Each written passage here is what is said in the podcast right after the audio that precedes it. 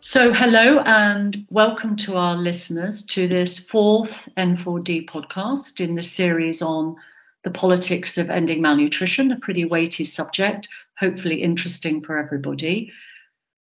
I'm joined as usual by my two co directors in N4D, Chris Leather and Jeremy Shoham.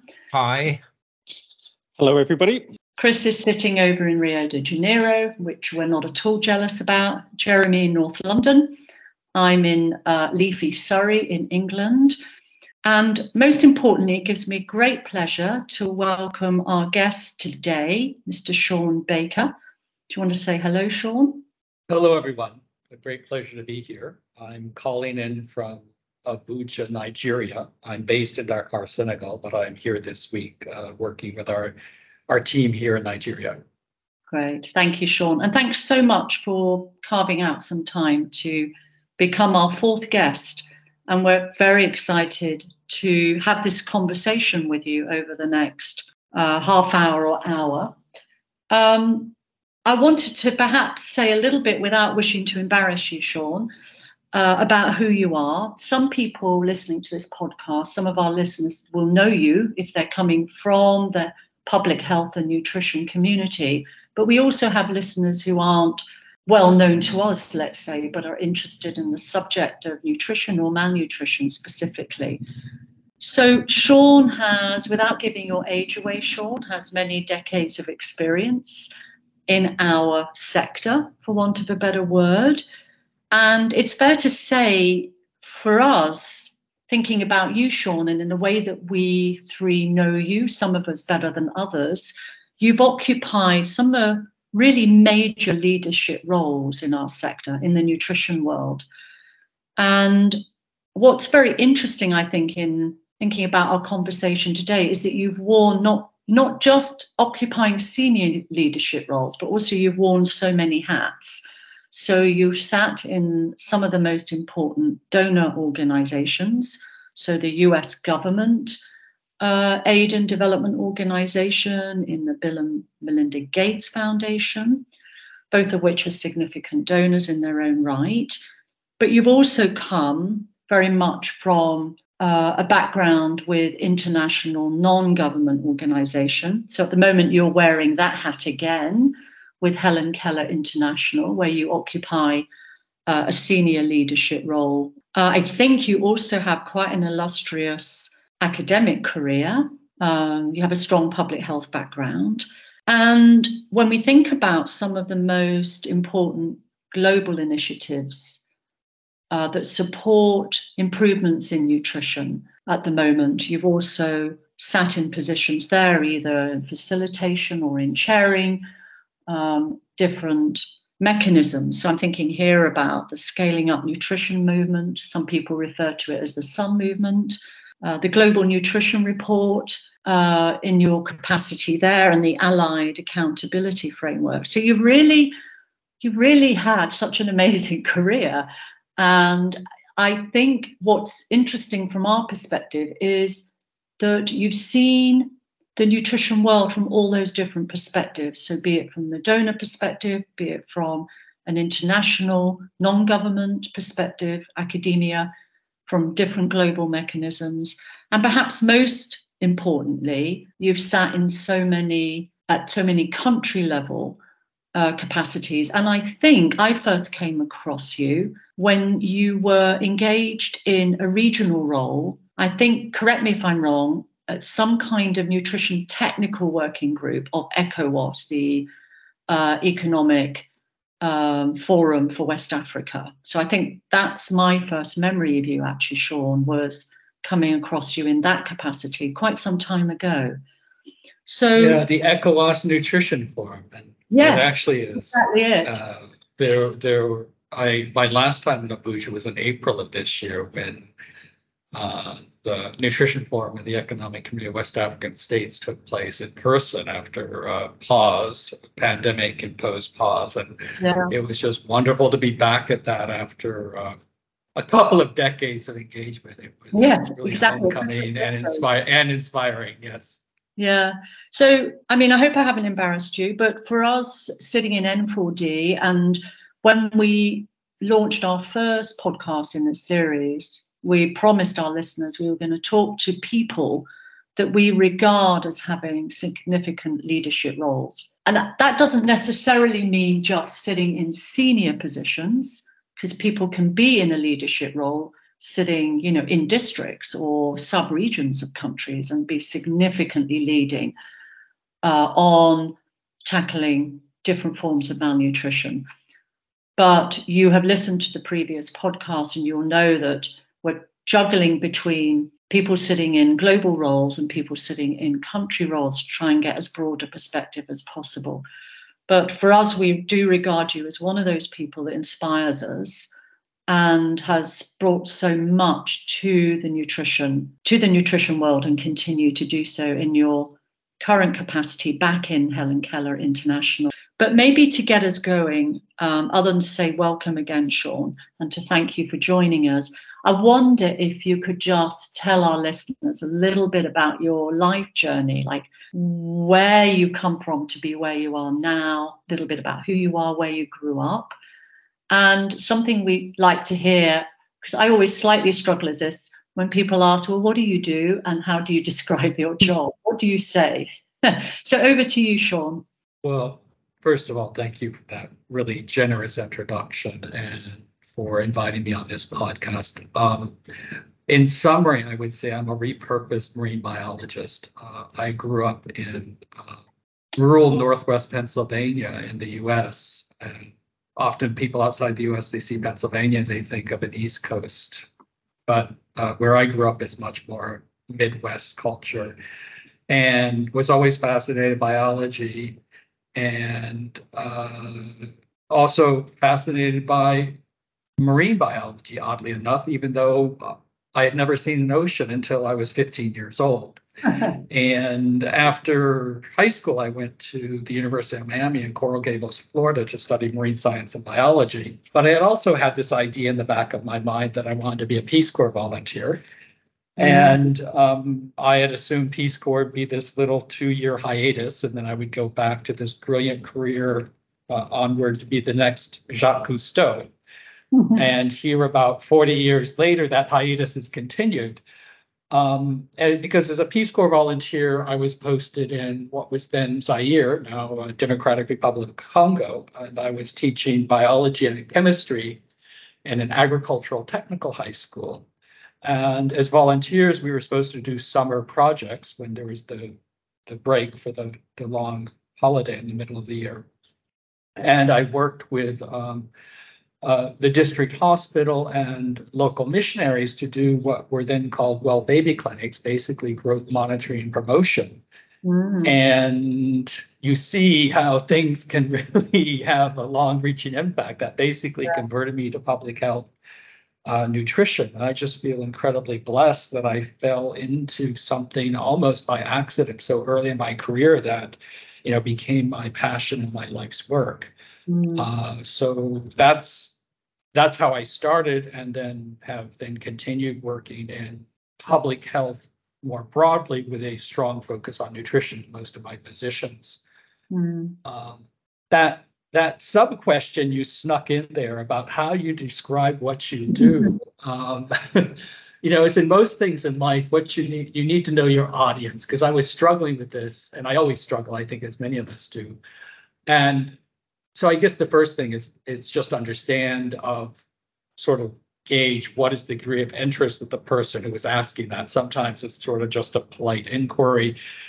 But often, and often very surprisingly, I have found it's an entry point to start talking about um, how transformational the work on nutrition is. And then, as I'm back in this role at Helen Keller International, how transformational also the work we do on elimination of neglected tropical diseases and providing better um, better eye eye health care. Um, and in many ways, you know, at the end of the day, uh, nutrition is fundamental to all of us, and uh, you, I, you, you can often find a way to connect almost anybody to the nutrition work that we have all been engaged in, and so um, I don't have a standard response, uh, but I always try to use as an entry point to proselytize about the transformational power and life-saving power of good nutrition. Mm, yeah, yeah, absolutely. I, I, I think we all struggle with answering that, but that's a good way of thinking about it. Think about why are they asking in the first place, and um, how how genuinely interested might they be in a more complex response. But Shawn, tell us a little bit about. I mean, obviously, you had that moment doing community based growth promotion. And I can remember doing that actually way back in Zambia in the 80s thinking this is a great idea get out there and measure kids in the community and you know try and figure out who's vulnerable who's at risk and look at the community mechanisms in place to support them so i can see that but in terms of your journey professionally what would you say has been key motivations or inspirations for you is it people places you know what spurred you what spurred you on and kept you going kept you motivated in this career that you've had and, and continue to have in nutrition and public health? I mean, it's always people and yeah. and places. I find them indistinguishable in many ways. And if I would even go back to that origin story, I mean, there is um, I mean, you you can you can have some some experience that just leave marks on you for your entire life. Uh, one of them was in that the, the village where I was living my third years because I I extended a third year to work on a public health program, a public health nutrition program.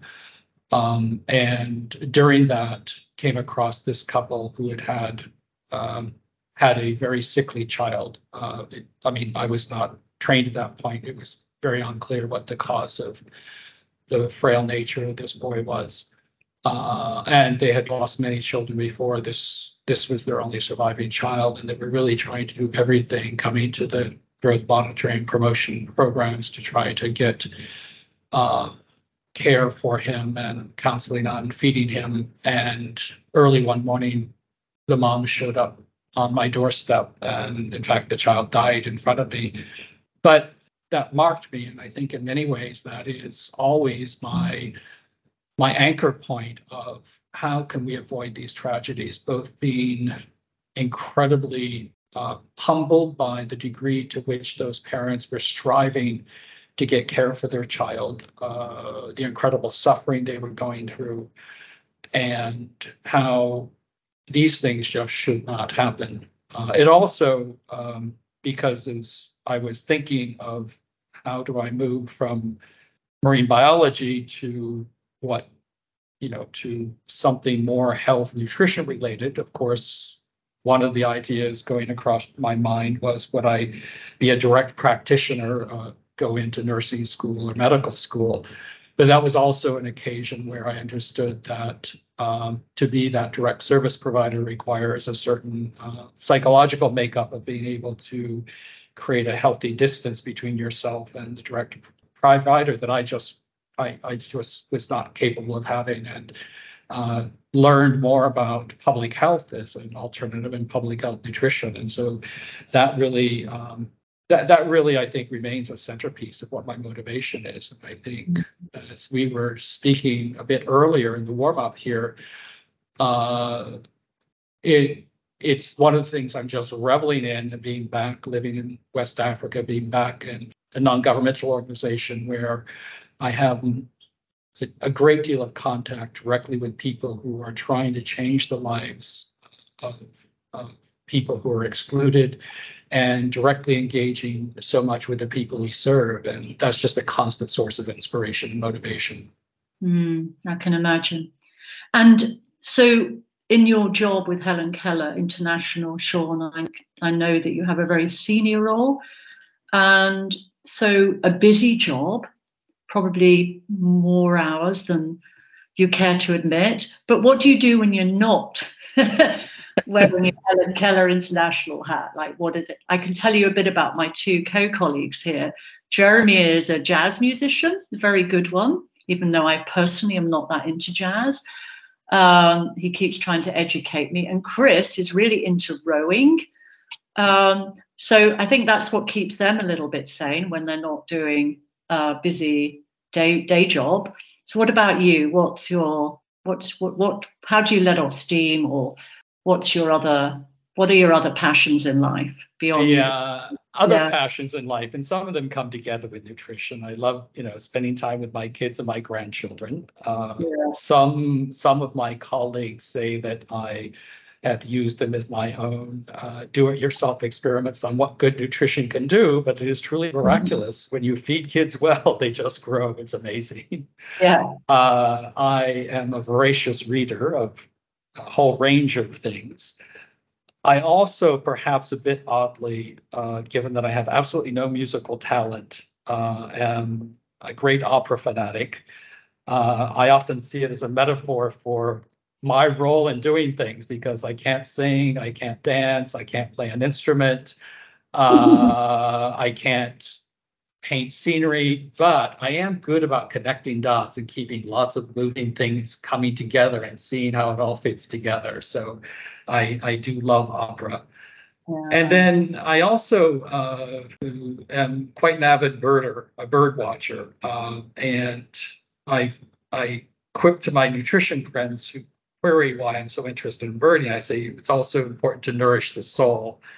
And the lovely thing about birding is that you can do it absolutely everywhere and it gets you in touch with nature no matter where you're where you're visiting. For example, here I am in the capital of Nigeria, going out every morning at the hotel and what and seeing birds. It just immediately connects you to a part of your environment that otherwise you might not get in touch with.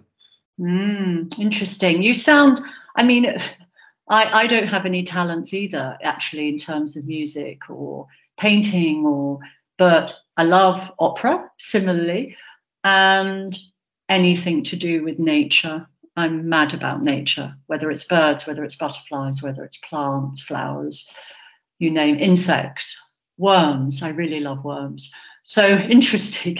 It's whatever fills you up, I guess. But let's move on. And uh, I'm going to let Jeremy maybe uh, kick off with the next. Jeremy or Chris, do you want to jump in? Been great, Shawn, to be learning more about your your backstory and your interests uh, and how you've got to where you are today. Um, we've talked quite a bit in the past and always had very serious conversations around nutrition and how does the global system better support countries. Um, and that is indeed what I'm going to bring us back to discuss now.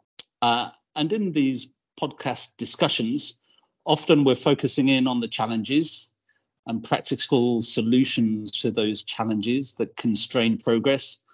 And we'll definitely come to that in a while. But we wanted first to hear from you about positive stories, success stories from any countries, different countries that you've been working in or supporting that have really made progress in tackling nutrition, bringing rates of nutrition down uh, over the last few years, and what you consider to have been the ingredients for those successes. So let me hand over straight back to you so you can give us some inspirational success stories.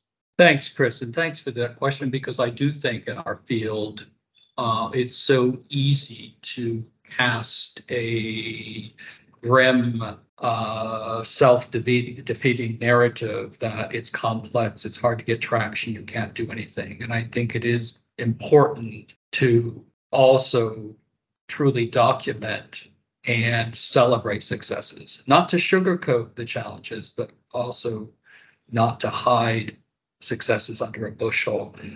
Uh, I was I was just looking at um, statistics of some countries we work in uh, that I've worked in in my other roles of that are incredibly dramatic when you step back despite all the challenges. So Nepal in 1995 stunting rates among kids were over 68%. Uh, the latest estimate from 2021 is down to 24.8%. Bangladesh, a similar trajectory, uh, something like 65.8% in 95, down to 28% in 2019. uh, closer to where I live um, in Senegal, stunting rates in 2019 are down to around 17.9%. Uh, the, the baseline going back into the 90s was not nearly as bad as uh, South Asia, but still around 34, 35%. Uh, so if you look at the broad strokes, there are some countries that have actually, without massive economic growth, have made some pretty significant changes in one of the hardest indicators to move on nutrition. And then if you look at more specific interventions, uh, you again have often unheralded success. Uh, iodine deficiency in 1993 it was estimated that 113 countries had iodine deficiency of public health importance. In 2021, that was down to 21. Dramatic changes. Then when you move to, you know, more less national level, I've just some some things that I've come across recently and been directly involved with. One of the programs we at Helen Keller were supporting in Senegal through funding from USAID was called the Kawolor program.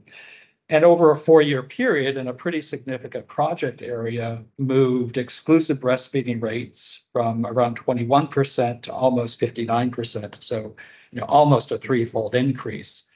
And then again, one of those indicators that is almost the most difficult to move, which is minimum acceptable diet. Uh, so the quality of diet for that critical period between six and 23 months where globally we've made such little progress across low and middle income countries. It's about 19% of kids, only 19, yes, 19, one nine, who get a minimum acceptable diet. Uh, so we're obviously not nourishing our kids, but you know through this in a four-year time frame, moved it from 3.8%, so less than four percent, to uh, over 23%. So again, almost a six-fold increase. And then you know, Helen Keller has been incredibly associated with vitamin A supplementation and other means of fighting vitamin A deficiency for since the 1970s.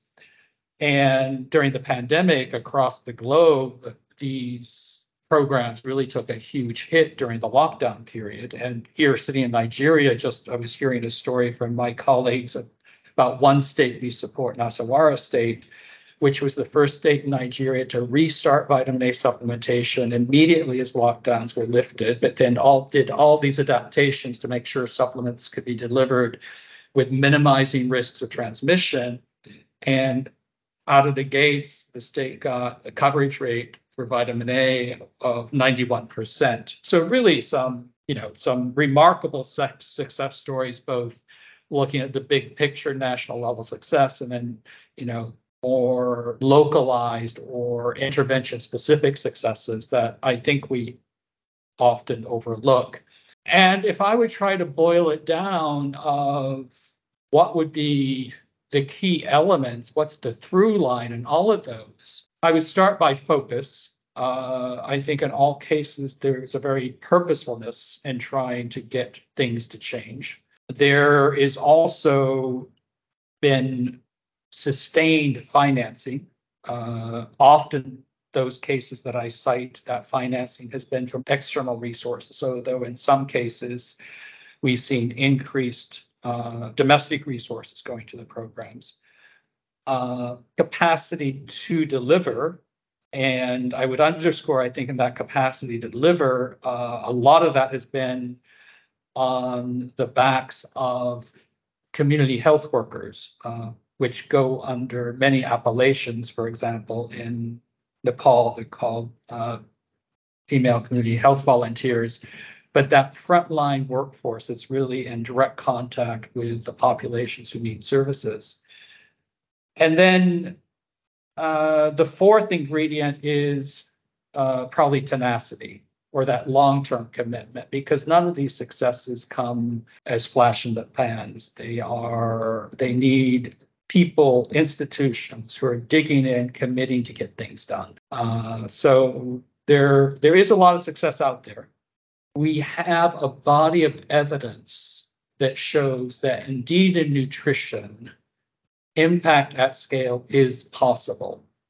And therefore, it makes the lack of going even further even more unacceptable. Thanks, okay. uh, Shawn, for that. And thanks for highlighting some of those big picture areas of progress as some of as well as some of the more localized ones. it triggers a range of questions. Um, I, am interested to know where, in terms of which sectors in different countries you think have contributed to to some of that progress. But actually, the, the main question that came to mind was around who has driven that progress. You talked about focus, purposefulness, um, sustained financing, and clearly people have been advocating for and driving that sustained financing. And you talked about tenacity as well. So I'm just really interested. Who are who are the people? Who are the institutions in some of these countries that have been driving those this progress, and how have they gone about that? Do you have any specific examples you can give around that?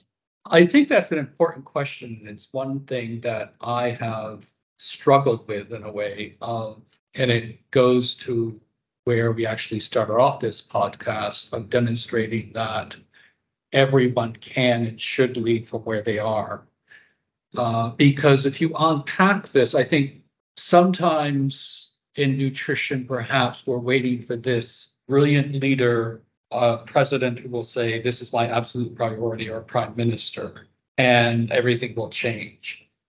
And of course, when we do have leaders like that, it's great. But I guess what I take away is that network of deeply committed technical people who can bridge the technical political spectrum and keep things going no matter what and figure out how to get things done because you look at some of these successes for example it's striking the success the success in nepal uh, you know that was also through a period of time of incredible internal strife uh, some of the most rampant uh, decentralization and federalism. Uh, but there seemed to be a steady layer of technocrats, both in government and in development partners, that wanted to keep it going. You see specific causes like vitamin A supplementation, where uh, there was initially incredible leadership in the US government uh, from at the, at the time, Marty J. Forman, who invested enormously out of the Bureau of, uh, of, out of USAID and the background research that linked vitamin A deficiency to excess mortality and therefore supplementation to saving lives. Uh, USAID, through in fact also advocacy with appropriators in Congress, had dedicated lines for vitamin A supplementation. Then the Canadian government now for decades have been a stalwart of supporting vitamin A supplementation around the around the globe, and then institutions like uh, my own Nutrition International, deeply committed to to delivering that solution at scale. So sometimes it's driven that way. Um, but as I was, you know, pondering that question, while it clearly requires leadership and tenacity, there is not one model I'm seeing across these uh, across these uh, successes. Uh, but I think if there is one takeaway, it's that if at the end of the day, it's people who are committed to the cause, who are willing to drive the cause from no matter where they are sitting. Great, thanks, uh, Shawn. Jeremy, I could hear you wanting to come in a bit earlier. Over to you.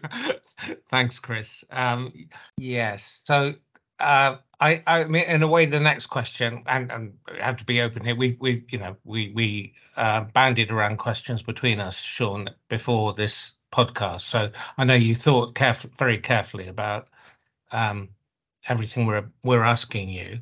Um, the, the the next question, which is about common challenges, holding back progress in, in tackling malnutrition at country level.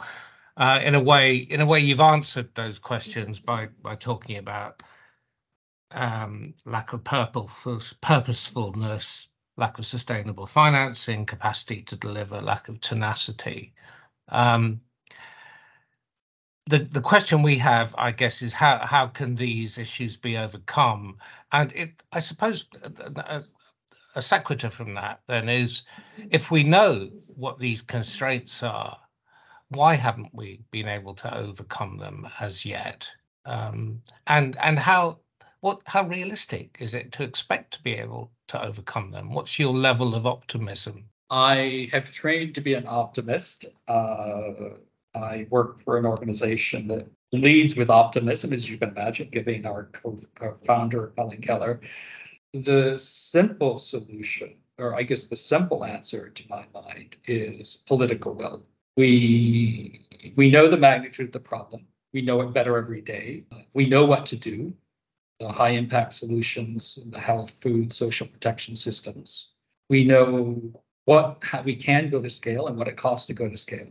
And we also see evidence every day of the devastating cost of inaction. So I do think we are at a situation where, while we technical people uh, still have roles to play, uh, the persistence of malnutrition is a political choice. And to truly get to the next level of success, we need to do even more to position this as a political non negotiable. And why is that not the case? I'm trying to read your mind of what's the follow up question.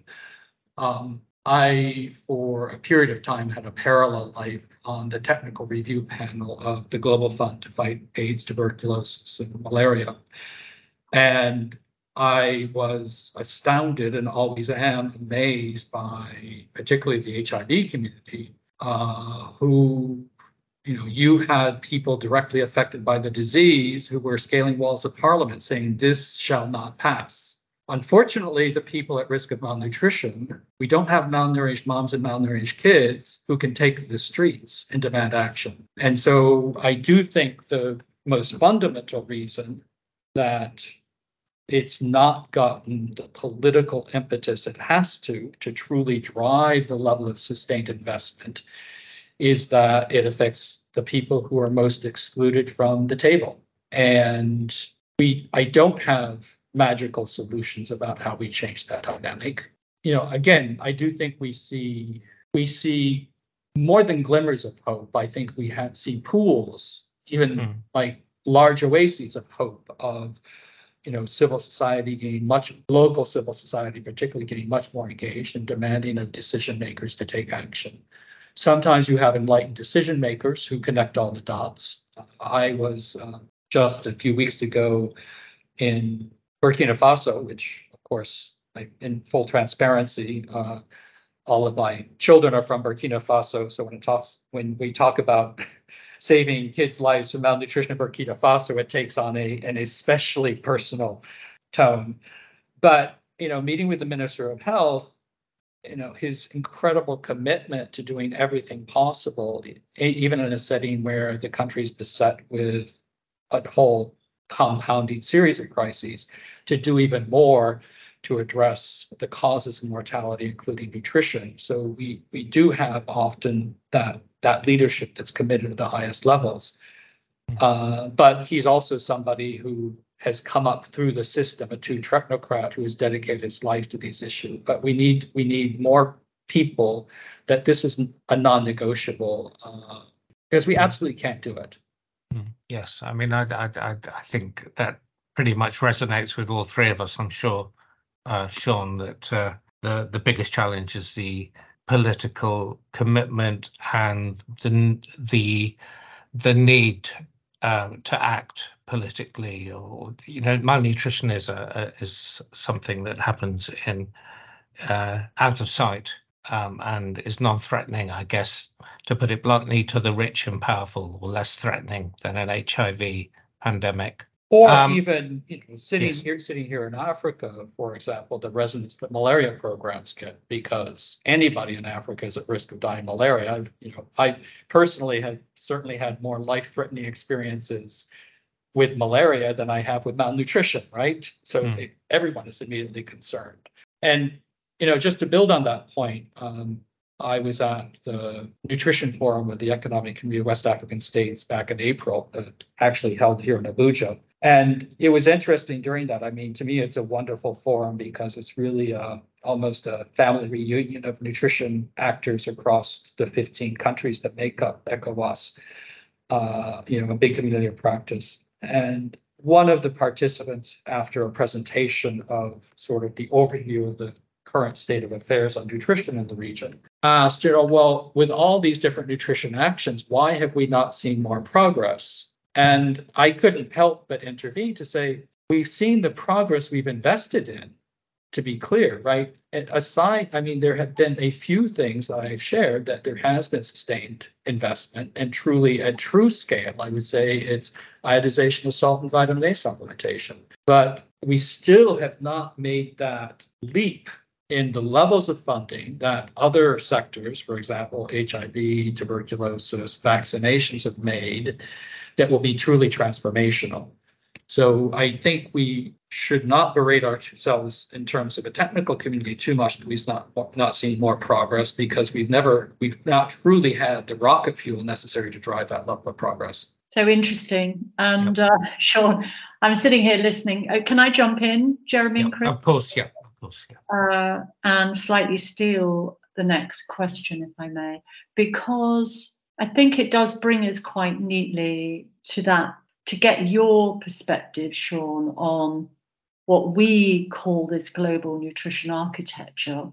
For our listeners who might not all know what that means, all the different mechanisms and initiatives and organizations that make up what we call the architecture. And interestingly, Chris, who I'll ask to jump in in a moment, has just finished a piece of work, if you like, slightly mapping out and taking a look at the global architecture in recent months. Before Chris jumps in on that, can I just ask you, Shawn, given what you've just said about the transformational powers of these highly invested, highly visible initiatives, be they to eradicate HIV, TB, uh, malaria, to roll out vaccines, etc., and indeed huge investments in the COVID response that we saw as well. What's it going to take, given we have a global architecture, given we have, we don't have leadership, but we do have a plethora of global actors with resources, with time, with staff, sitting in Geneva, sitting in New York, sitting in Washington, so, so many places. Do you have any thoughts about how we shift that dial? Because I remember, if I may just say, I remember a conversation with a certain David Nabarro who I worked with for many years, years ago. And I asked him, why don't we have a global fund for this thing called malnutrition? Why are we not sticking our necks out? And this was in the early days of the formation of the scaling up nutrition, some people refer to it as sun movement, to really drive up to see real political will through a much, much bigger investment with all that goes with that. It's not just money, but it is significantly also that. And I think it was discussed, Shawn, you may know more about that because you've sat in some of those positions more than I. But is that what it's going to take to to see the change that you've just been describing, to get us to where these other actors are and we're just not in the nutrition community? Uh, to me, that's a pretty fundamental question. Um, and let me, I'm, I'm not going to totally punt on it, but I'm, I'm going to walk you through my understanding of the evolution of the global nutrition architecture and my personal high points and low points mm-hmm. before I build up to trying to even pretend to respond to that question. So I do think that the 2008 Lancet series was an incredible milestone because it drove a technical consensus that we probably had not had for a long time. It drove a consensus on concentrating on that thousand day window for moms and kids between uh, conception through the child's second birthday. Mm. Uh, there also was that political economy analysis, which basically said the global nutrition system is broken to the extent it existed. And it was a real slap in the face. And I did, I think that launched a level of energy with creating the scaling up.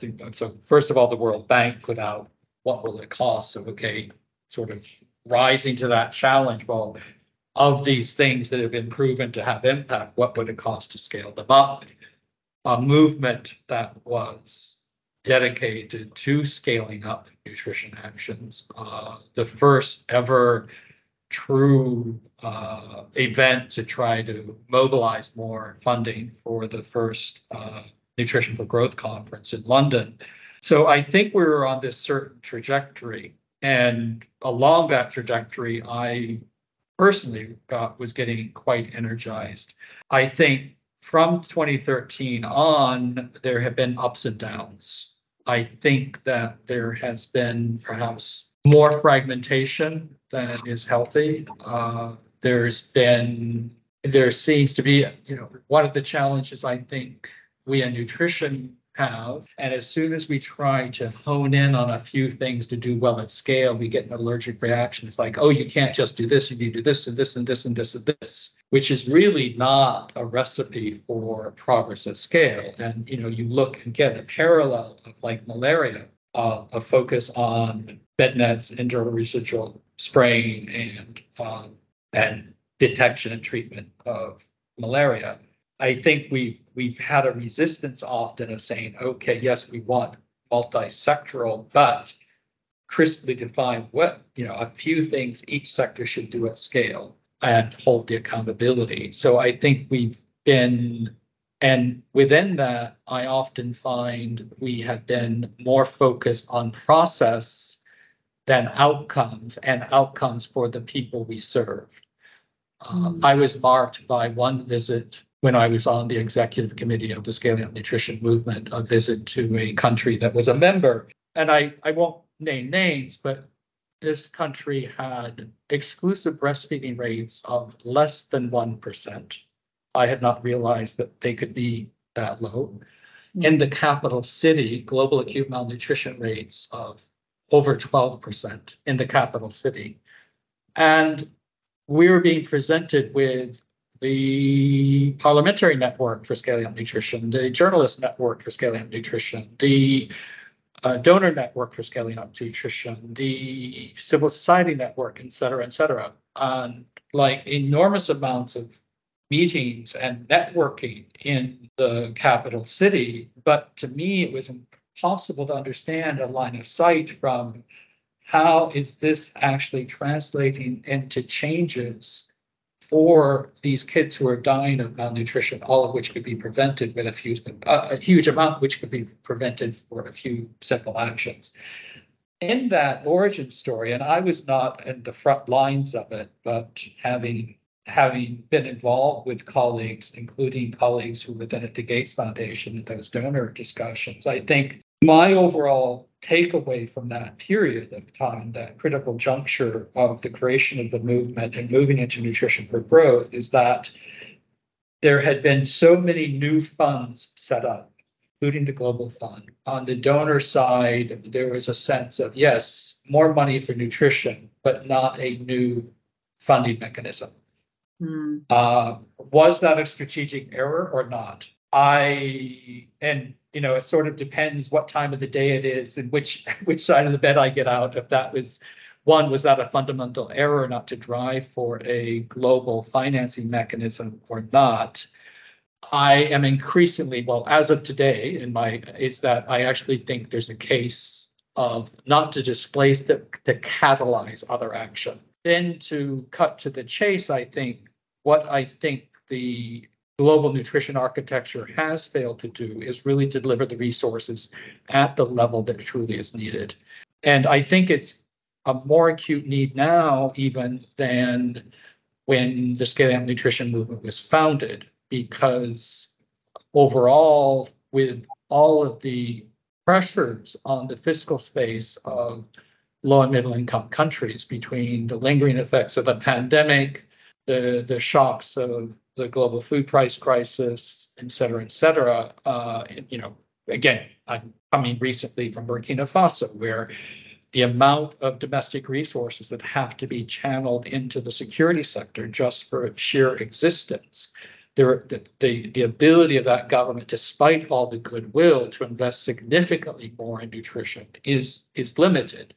So not that we give up on domestic resources, but I think the the glide path to get significant domestic resources from for many of the most affected countries has got to be longer and is going to require more external resources at a time when the appetite also in traditional donor countries is is less robust for providing assistance. So where does that leave us? I think perhaps the most the medium term is to get concessional financing, be it from the World Bank, other development banks, much more focused on uh, investing in nutrition as a fundamental driver of not just survival, but better human development outcomes. But to do that, I think I do think some catalytic funding mechanisms to have to try to shape that concessional financing and incur, have some financial incentives for both the recipient governments and the financing institutions to invest more in nutrition would be important. Well, I think you did a great job given that you said, well, I'm not sure I'm going to get round to answering it, but I think you did. And but perhaps what would be good now, Chris, do you want to respond to that, given you've had your head immersed in looking at the global architecture in recent months? So many questions, uh, Shawn, and so little time we have. Again, the one main question that is in my head is around the leadership that is needed. You talked about how the architecture, the nutrition architecture, has perhaps become more fragmented uh, in recent years. What do you consider to be the characteristics, the qualities, and the ways of working that senior leaders within the nutrition community, and there's there's various within UN agencies, within the Sun Movement, within the Global Nutrition Report, uh, etc. But what do you see as the characteristics and qualities of leadership that you think are needed to bring the nutrition community more together, collaborating more as we set out to achieve, more focused on countries and delivering results and outcomes at country level, as you say? Talk to us about the qualities of leadership that you see as being necessary. I think any leadership in this field needs to start with leading with the heart. At the end of the day, if all of us wake up every day to understand the devastation that's created for kids and their families when there is not good nutrition, I think that level of authentic servant leadership is what's most fundamental. Uh, and can really infuse organizations with the sense of purpose that our true accountabilities are to those people at risk of malnutrition. And that willingness to say, yes, we will do it within our own organization. And so lead by example of what your organization can do. But then also that ability to say, and beyond my organization, this is what we need to do as a collective. And it, you know, and I look, I work for an organization. All of us work for organizations. We know there is also an institutional mandate that you need to position your organization to do things and to be have a certain level of visibility. But we also are all working for organizations with missions to serve the people at risk of malnutrition. So I think that leadership also has to be able to wear two hats at once and be comfortable with that. That yes, we serve, or three hats. First and foremost, serving the people at risk of malnutrition. Secondly, serving our organizations. And then thirdly, serving the overall cause and willing to step up and contribute to the common good. Great. That's very inspiring. I realize, Shawn, we're adding questions and probing you on certain issues, perhaps unexpectedly. And I know you um, were quite keen to talk about um, innovations in the area of nutrition that you've been witness to and involved in. Um, so maybe as we come towards the end of this conversation uh, and to well build on your inspiring views on on leadership, also talk about some of the in- innovations that you're excited about. Yeah, and you know I go back a bit to the Lancet series and. And so, one, I'm inspired and excited about it. And, you know, as I said, on one hand, absolutely convinced that the persistence of malnutrition is a political choice. I'm also a nutrition geek, and we see new solutions that can deliver impact at scale. I get incredibly excited. And if I look at just the last few years, some of the things that have come out, the, the World Health Organization updated its guidelines on management of uh, acute malnutrition and edema or wasting. And I think there's this whole body of work, often called simplified protocols, that I actually think of community based management of acute malnutrition 2.0 to truly bring it closer to the community. Because despite you know this incredible breakthrough back in what the mid 2000s, we still don't have the scale of early detection and treatment of kids uh, with wasting that we truly need. And so I think this body of innovations around ways to get wasting treatment earlier and closer to the communities is great. And then building on that, you know, I don't I don't know you all are linked to the United Kingdom in the US uh, you know the standard of care for pregnancy is multivitamins. So a whole suite of essential nutrients. Well in low and middle income countries the standard of care is just two nutrients iron and folic acid.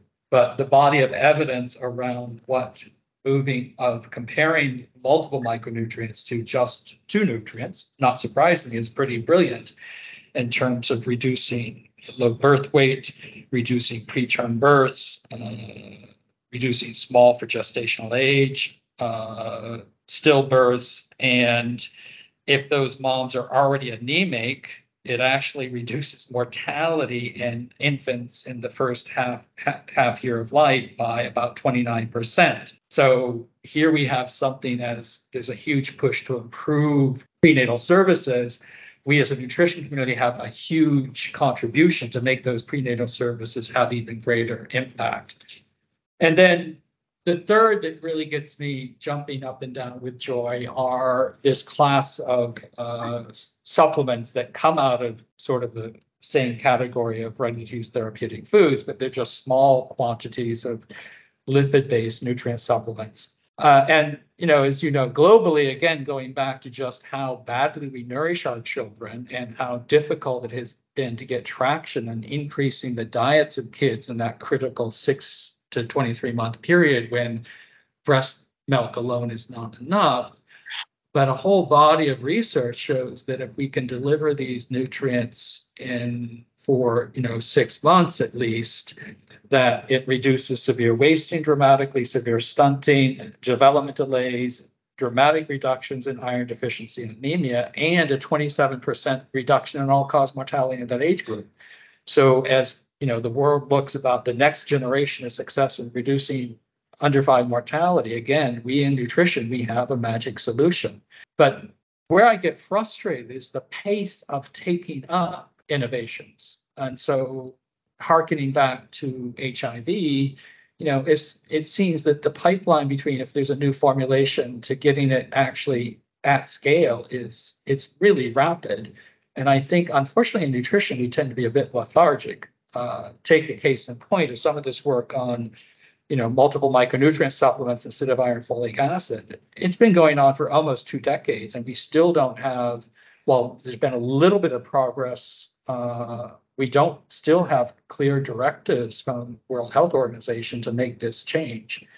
So I'm both excited and frustrated. And this is where, again, I think we need more drivers to say, now I'm talking more about technical solutions, but we also have enormous, well, actually, I take that back because a lot of the solutions we talked about about wasting treatment are more about how do you organize services, right? So they're more delivery models.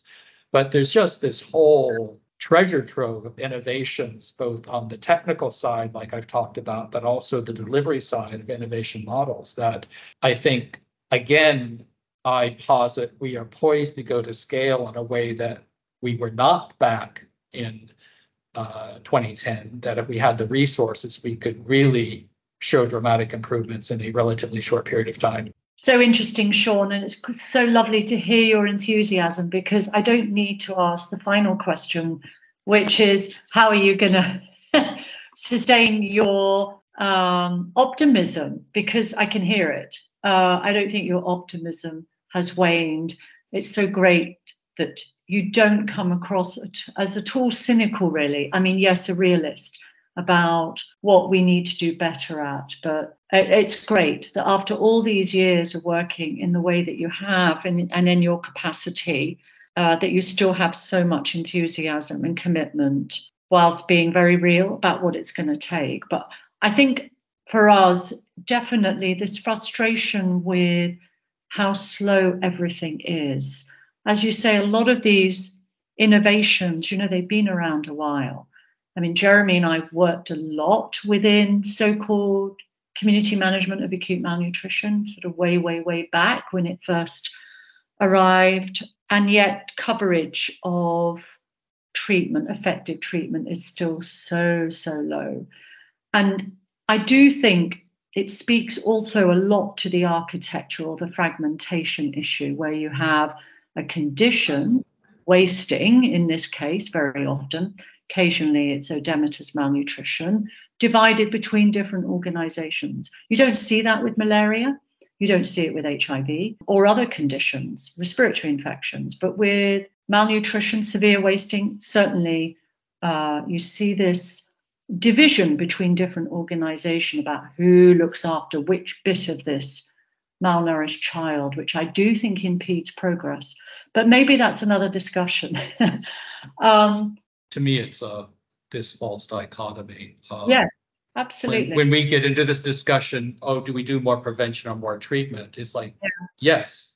In malaria, we don't say, do we prevent malaria? Do we treat malaria? Yeah. We need to move towards this continuum of services that have to be delivered, and they're yeah. all life saving. Of course, the more we deliver them, the less there will be the need for treatment. But we cannot. I mean, it's it's an artificial divide. Yeah, exactly. Artificial. I, I, I did want to close. I did want to close with a quote, or maybe even two. Correct. Go ahead. one, one, one that I came across relatively recently because I was again because Helen Keller has been involved in vitamin A deficiency for a very long time, starting back in the 1970s because it was the single largest cause of childhood blindness in that time. And that's actually how our organization, which started off as an eye health organization, got involved in nutrition.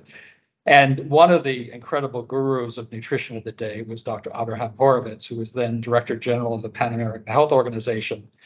And I came across this quote that he put into one of the consultations on vitamin A deficiency.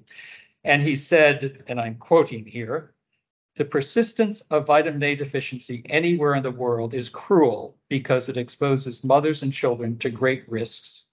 It is immoral because it ignores basic human values. And it is unacceptable because it is preventable. And I think 30 years on, I would argue that that applies to all malnutrition and is it even more cruel, immoral, than unacceptable mm. that malnutrition persists because we have three decades more knowledge of the impacts and how to solve it. Yeah, exactly. And your second quote? Well, obviously, I have to quote Helen Keller because uh, we we can we can focus on how grim and difficult it is. And Helen Keller quoted said, "Although the world is full of suffering, it is also full of the overcoming of it." And mm. so I just think it's a great privilege to be in a situation where we can work hand in hand with so many partners across the globe who are focused on the overcoming of the suffering of malnutrition. Absolutely. Thank you so much, Shawn. I think that's a brilliant way to end with the words of Helen Keller, um, who uh, I don't know much about. So maybe when I next see you, you could tell me more about this amazing woman. Thank you so much for your time, for all the thoughts that you shared with our listeners. And well, we look forward to seeing you again at some in some country, region, global gathering, whatever it might be, and wish you all the very best. Thank you, Shawn.